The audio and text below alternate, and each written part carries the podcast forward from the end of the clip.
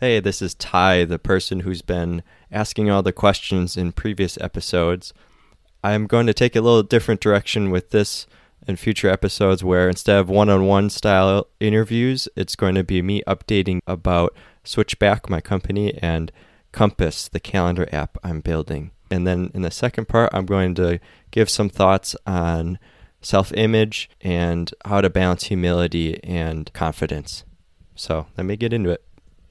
Okay, to catch you up to speed if you need it, I am a developer and I've been out on my own building an app, and it's been a calendar app. And the idea is to be an app for bullet journalists. Bullet journalists are people who use their notebooks to do things like planning and calendaring and journaling, and they need a unique calendar situation for them. Where it's at right now is it's a working weekly calendar, and that's pretty much it. It's very basic. However, it syncs with your Google Calendar two ways. It's got that blue design that you've seen around. It's accessible through the browser. It's a basic calendar. It does calendar things, but right now I'm adding one of the unique features I'm calling the someday list, which is where you would put things that you want to do someday, but you're not ready to commit a date or a time to. And it's nice to have it in the calendar itself instead of on a sticky note or in your bullet journal, if you bullet journal in the future log, or just floating in your head rather. It's you put it down there, you see it when you're deciding how to spend your time, and then when you are ready, you can drag and drop it onto the calendar and commit a time to it. So I'm working on that right now. I'm the only one using the app. Once I finish the someday list feature and a couple fixes, be slowly rolling that out to other people and growing it from there.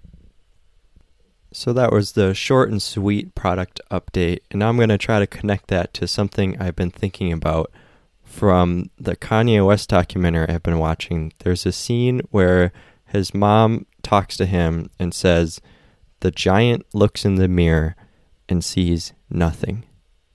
The giant looks in the mirror and sees nothing. And what she was trying to say, I think, is that you can stay on the ground and be in the air at the same time. So for Kanye, he was winning Grammys and being successful and coming off a little arrogant, and she was reminding him that he can still be humble.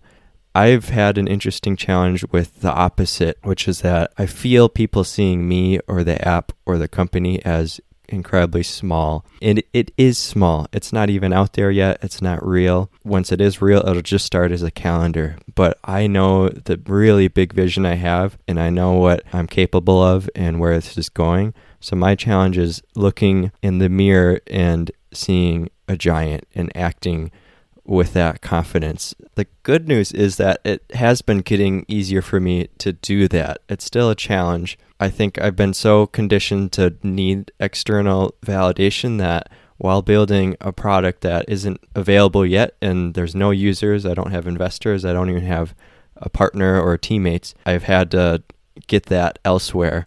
Whether you're building a product or something else that takes a long time to release and you're feeling that lack, I hope you can find what you need and see yourself for what you want to become rather than what other people see you as right now. If you resonate with any of that, I would love to talk to you more on my Discord channel for Compass. You can find that in the show notes. And if the calendar itself interested you, you can sign up for the waitlist there. Otherwise, I'll catch you on the next update.